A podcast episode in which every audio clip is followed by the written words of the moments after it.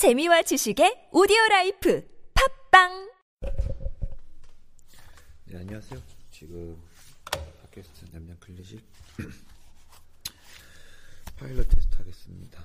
일단은 기계적인 테스트라서 실제적으로 어떤 걸 하는 건 아니고 한번 내 목소리가 어떻게 들리는지 녹음 어떻게 됐는지 또 일단 한번 올리는 걸 지금 제가 몇 달째 못 하고 있어요. 그래서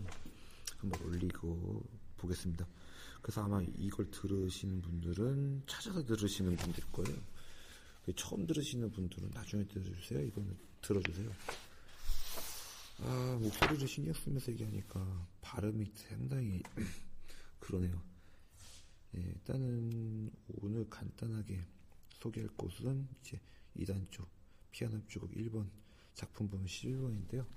작품 번호 11번 2단 쪽 이런 거 몰라서 상관없습니다. 음악 듣는 거지 뭐 외우는 것도 아니고 그래서 또 뭐 아실 수도 있고 모를 수도 있는데 이제 피아노 협주곡이 3악장으로 되어 있는 형태가 이제 거의 대부분인데 거의 대부분이죠. 예, 그렇다고 봐도 돼요.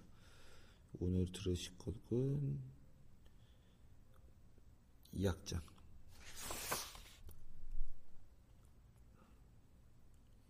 네, 2악장이죠. 아, 뭐, 사실은, 뭐 어떻게 설명을 해야 될지 모르겠네요. 일단 책에 있는 데랑 읽어볼게요. 목소리 테스트 하는 거니까. 음, 쇼팽 자신이 1830년 5월 15일자 편지에서 낭만적이고 조용하며 반쯤 우울한 마음으로 즐거웠던 무수한 추억들을 상기시키는 장소를 바라보는 듯한 인상을 일으키게 하려고 했어. 어 말이 너무 산만해. 예를 들어 아름다운 봄의 달빛이 어려워 있는 밤처럼 나는 그 밤주를 야근길에 딴 바이올린이 맞도록 작곡했어. 효과가 잘 나면 다행이지만 점 이제서야 알겠어 라고 적고 있습니다. 그러니까 쉽게 얘기하면 뭔가 복잡한 심성 마음의 심상을 담은 것 같은데요. 일단은 녹턴풍 레가토라고 하는데 이음줄이에요. 그러니까 이음줄이 또 뭐냐? 도랑 레를 칠 때 도 치고 손을 떼고 레를 치는 게 아니고 도를 찍고 있는 상태에서 자연스럽게 레를 넘어가는 거죠. 쉽게 얘기해서 이어서 친다는 거예요. 그래서 레가토 예 그렇게 보면 됩니다. 그래서 이제 제가 뭐, 뭐쭉 읽어볼게요. 어, 녹톤풍의 성격을 가진 우아한 음악이다. 야금 기른 단 바이올린이 연주하는 피아노 시모의 짧은 소주 이어 피아노가 칸타빌레 주제 악보를 연주한다. 이 악보는 제가 나중에 이제 연주를 하거나 들려드려야죠. 주제는 두 부분으로 구성되어 있으며 후반비는 비장조로 시작한다.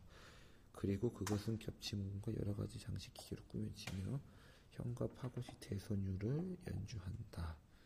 주제가 모두 연주된 후 바이올린에 의한 두 마디 간주를 거쳐 주제의 첫머리 부분이 장식을 새롭게 하여 다시 피아노로 연주된다. 네, 뭐 이런 건데요. 어, 어렵네요. 다 읽을 자신이 없어요. 이게 제 한글을 못 읽어서 읽는 게 아니고 제가 읽는 것들 아직 지식적으로 다 어떤 부분인지도 모르면서 읽는다는 게 사실 그렇고 이게 기계적으로 이 정도까지만 설명을 하고 음악이 음악을 한번 넣어보겠습니다. 음악은 뭘 넣을 거냐면 잠시만요. 쇼팽 콘체르토 작품 번호 1, 아, 작품 번호 11번 콘체르토는 1번이겠죠. 아, 클라이번 1969년 녹음인데요. 잠시만요. 1960 클라이번이 이 미국 사람 클라이번이 아닌 것 같은데 클라이번 맞나? 맞네요. 맞아요. 예, 아무튼 반클라이번 1969년 녹음 벌써 57년 전이군요. 예, 알겠습니다. 한번 들어보시도록 하죠.